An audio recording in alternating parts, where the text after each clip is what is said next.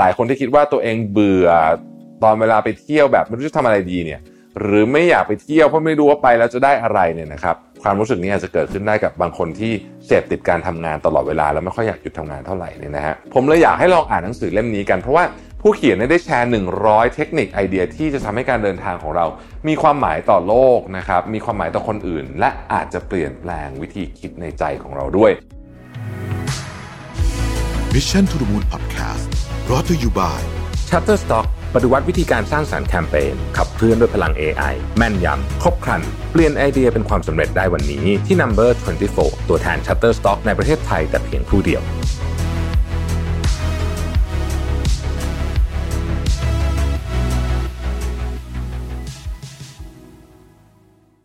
สวัสดีครับยินดีต้อนรับเข้าสู่ Mission to the Moon Podcast นะครับคุณอยู่กับประวิทย์ หานุสาหะครับ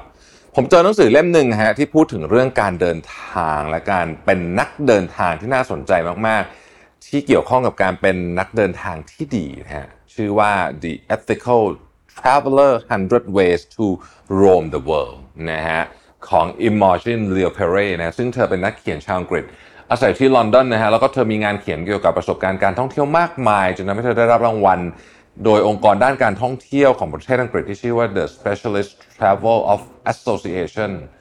ในฐานะ Young Travel Writer นะฮะของปี 2022 นะครับในฐานะผู้สร้างแรงบันดาลใจและผลักดันให้นักท่องเที่ยวและนักเดินทางทุกคนใส่ใจรายละเอียดของการเดินทางที่เป็นมิตรต่อสังคมและโลกมากยิ่งขึ้นนะครับโดยเธอเชื่อว่าการเป็นนักเดินทางที่มีคุณธรรมหรือแปลให้เข้าใจง่ายคือเป็นนักเดินทางนักท่องเที่ยวผู้คำนึงถึงผู้อื่นคำนึงถึงเพื่อนมนุษย์ด้วยกันสิ่งมีชีวิตธรรมชาติและสภาพแวดล้อมนะครับคำนึงและเคารพด้วยนะครับจะช่วยให้โลกเกิดการเปลี่ยนแปลงและการพัฒนาอย่างยั่งยืนหรือว่า sustainable development นั่นเองนะครับในวันนี้เนี่ยผมจึงอยากนำเรื่องนี้มาแชร์ให้ฟังเพราะหลายคนคงเตรียมวางแผนเดินทางพักผ่อนท่องเที่ยวในช่วงปลายปีนะครับอาจจะยาวไปถึงตรุษจีนนู่นเลยหลายคนที่คิดว่าตัวเองเบื่อตอนเวลาไปเที่ยวแบบไม่รู้จะทำอะไรดีเนี่ยหรือไม่อยากไปเที่ยวเพราะไม่รู้ว่าไปแล้วจะได้อะไรเนี่ยนะครับความรู้สึกนี้อาจจะเกิดขึ้นได้กับบางคนที่เสพติดการทำงานตลอดเวลาแล้วไม่ค่อยอยากหยุดทำงานเท่าไหร่เนี่ยนะฮะผมเลยอยากให้ลองอ่านหนังสือเล่มนี้กันเพราะว่าผู้เขียนได้แชร์100เทคนิคไอเดียที่จะทำให้การเดินทางของเรามีความหมายต่อโลกนะครับมีความหมายต่อคนอื่นและอาจจะเปลี่ยนแปลงวิธีคิดในใจของเราด้วยวิธีการวางโครงเรื่องของหนังสือเล่มนี้คือใช้100วิธีเป็นทิปสู่การเป็นนักเดินทางที่ดีเนี่ยจะถูกแบ่งเป็นเป้าหมายย่อยๆเพื่อให้ผู้อ่านสามารถตั้งเป้าหมายส่วนตัวร่วมกับการเป็นนักเดินทางที่ดีเช่นอยากฝึกเรื่องการทำงานในระหว่างเดินทางก็จะมีหัวข้อรวมเทคนิคที่ส่งเสริมเรื่องนี้นะครับถ้าเป็นสายชอบกินอาหารเวลาไปเที่ยวก็จะมีหัวข้อฮังเกอร์นะฮะซึ่งจะให้เทคนิคที่น่าสนใจเกี่ยวกับการแวะชิมอาหารที่ดีต่อใจตัวเองแล้วก็ดีต่อสังคมด้วยนะครับโดยวันนี้เนี่ยผมจะเลือกเป้าหมายเกี่ยวกับสุขภาพนะผมมองว่าการตั้งเป้าหมายเกี่ยวกับสุขภาพเนี่ยมันจับต้องได้มีความท้าทายแล้วก็ไม่ยากจนเกินไปแล้วก็กำลังฮิตด้วยในช่วงนี้เนี่ยนะครับซึ่งเหมาะสำหรับคนที่อยากลองเอาเทคนิคนี้ไปใช้ในเร็วๆนี้อาจจะเป็นทริปต่อไปของคุณก็ได้นะฮะโดยเฉพาะในช่วงสิ้นปีนี้เนี่ยขอยกตัวอย่างเทคนิคการเป็นนักเดินทางที่ใส่ใจต่อสุขภาพสัก3เทคนิคแล้วกันนะครับอันที่1นะฮะเลือกพักหรือว่าเช็คอินในโรงแรมที่ส่งเสริมด้านสุขภาพนะฮะ Healthy Hotel สำหรับใครที่กำลังวางแผนหาที่พักเนี่ยอยากให้ลองเลือกโรงแรมที่ดีต่อสุขภาพของคุณนะครับ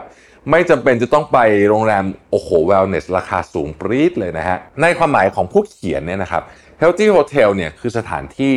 ที่จะทำให้คุณได้ใกล้ชิดกับธรรมชาติอย่างแท้จริงซึ่งอาจจะไม่อยู่ในย่านท่องเที่ยวติดถนนใหญ่อะไรแบบนี้แต่เป็นสถานที่ที่เห็นวิวธรรมชาติแบบเรียบง่ายกินอาหารท้องถิ่นฝีมือคนพื้นบ้านพูดคุยกับคนในพื้นที่นะครับแล้วก็อาจจะได้ทิปส์ใหม่ๆที่คุณไม่เคยเห็นในหนังสือท่องเที่ยวไหนเลยก็ได้จากการได้พูดคุยกับคนในพื้นที่นั่นเองนะครับในประเทศไทยเองเนี่ยก็มีชุมชนหลายแห่งที่เปิดต้อนรับนักท่องเที่ยวเข้ามาพักกับชุมชนโดยที่เขาพยายามจะเตรียมสิ่งอำนวยความสะดวกเท่าที่จะทำได้ซึ่งไม่จำเป็นต้องมีอะไรเยอะเลยนะฮะเช่นหลายคนไปจังหวัดน่านเนี่ยตอนนี้กำลังฮิตเลยนะฮะไปอำเภอที่มีชื่อเสียงและมีคนไปกันเยอะๆอย่างอำเภอปัวอำเภอปอเกลือเนี่ยแต่ก็ยังมีศูนย์การเรียนรู้ชุมชนนะครับธรรมชาติบ้านห้วยผานที่อำเภอเชียงกลางอาจจะไม่ค่อยได้ยินเท่าไหร่ซึ่งชาวบ้านเนี่ยเขาช่วยกันสร้างที่เนี่ยให้นักท่องเที่ยวได้บรรยากาศอยู่ติดกับแม่น้ำน่านได้ลองกินผักสดกินปลาที่ไม่ใส่สารสังเคราะห์นะฮะแล้วก็เป็นฝีมือภูมิปัญญาชาวบ้านล้วนๆในการรักษาอาหารและปรุงอาหารแบบอร่อยไม่ทำลายร่างกายเป็นต้นเงินทุกบาททุกสตางค์ก็จะกลับมาสู่การพัฒนาชุมชนที่กำลังตั้งตัวเองเป็นธุรกิจท่องเที่ยวและเลี้ยงชีพด้วยตัวเองนะครับถึงพวกเขาไม่สามารถจะมี facility อะไรสู้โรงแรมขนาดใหญ่ได้แต่ว่าบางทีการไปอุดหนุนชุมชนแบบนี้เนี่ยผมบอกได้เลยว่า ได้ผลทางใจคือช่วยให้แบบมันจะมีความสุขทางใจอีกแบบนึงทีเดียวนะฮะข้อที่2นะครับเปิดใจให้กับการรักษาแพทย์ทางเลือกบ้างนะฮะถ้าเกิดว่าคุณเกิดเจ็บป่วยขึ้นในระหว่างเดินทางแน่นอนว่าถ้ารุนแรงหนักๆก็คงต้องไปโรงพยาบาลนะฮะแต่ว่าถ้าเกิดเจ็บป่วยเล็กๆน้อยๆเช่นปวดหัวไม่สบายเป็นออฟฟิศซินโดรมหลังตึงแขนตึงอะไรแบบนี้เนี่ยเป็นต้นเนี่ยนะฮะไปเที่ยวเนี่ยนะเวลาไปเที่ยวก็ลองรักษาจากภูมิปัญญาของคนท้องถิ่นแต่ก็ต้องดูก่อนนะครับว่ามันอันตรายหรือเปล่านะเราต้องศึกษาเรื่องนี้ก่อนนะครับมันก็มีหลายอย่างที่ทำได้เช่นการฝังเข็มของชาวจีนนะฮะการนวดอายุรเวทซึ่งเป็นศาสตร์นวดดั้งเดิมของคนอินเดียหรือแม้กระทั่งที่ผู้เขียนเนี่ยนะฮะยกตัวอย่างถึงการนวดแบบชิเนจังนะครับซึ่งเป็นการนวดกดจุดลมปราณแบบวิธีเต๋านั่นเองนะฮะอยากให้ลองเปิดใจกับการรักษาแพทย์ทางเลือกครับโดยเฉพาะภูมิปัญญาที่ถูกส่งต่อกันมาเป็นระยะเวลานานคนในชุมชนมีความชำนาญคุณอาจศึกษาข้อมูลสักหน่อยนะครับเพราะว่าเรื่องของสุขภาพเป็นเรื่องที่ต้องระวังนะฮะแล้วค่อยไปลองประสบการณ์ใหม่ๆไม่แน่ว่าคุณอาจจะพบวิธีการรักษาตัวเองที่เวิร์กมากกว่าการกินยาแบบปัจจุบันอยู่ก็ได้นะครับข้อที่3ก็คือว่าอย่าลืมดูแลตัวเองนะครับผู้เขียนอธิบายว่า self care is health care ก็คือว่าถ้าเรามีเป้าหมายที่จะดูแลตัวเองในปีหน้าสามารถเริ่มได้ตั้งแต่ทริปวันหยุดจนสิ้นปีนี้นะฮะลองปรับรูปแบบกิจกรรมของแต่ละวันให้สามารถนำไปใช้ได้จริงในชีวิตประจำวันนะฮะการเริ่มต้นตั้งแต่เริ่มช่วงเริ่มทริปเลยนะฮะวันหยุดเช่นเข้านอนเร็วขึ้นนะตื่นเช้าขึ้นเริ่มต้นแต่ละวันด้วยการฝึกสมาธินะฮะหรือออกกำลังกายคุณอาจจะติดใจจากการกินอาหารสดใหม่จากการไปเที่ยวเริ่มเขียน journal วันหยุดพักผ่อนอะไรต่างๆนานาเหล่านี้ก็ช่วยได้เป็นอย่างมากเลยทีเดียวนะครับ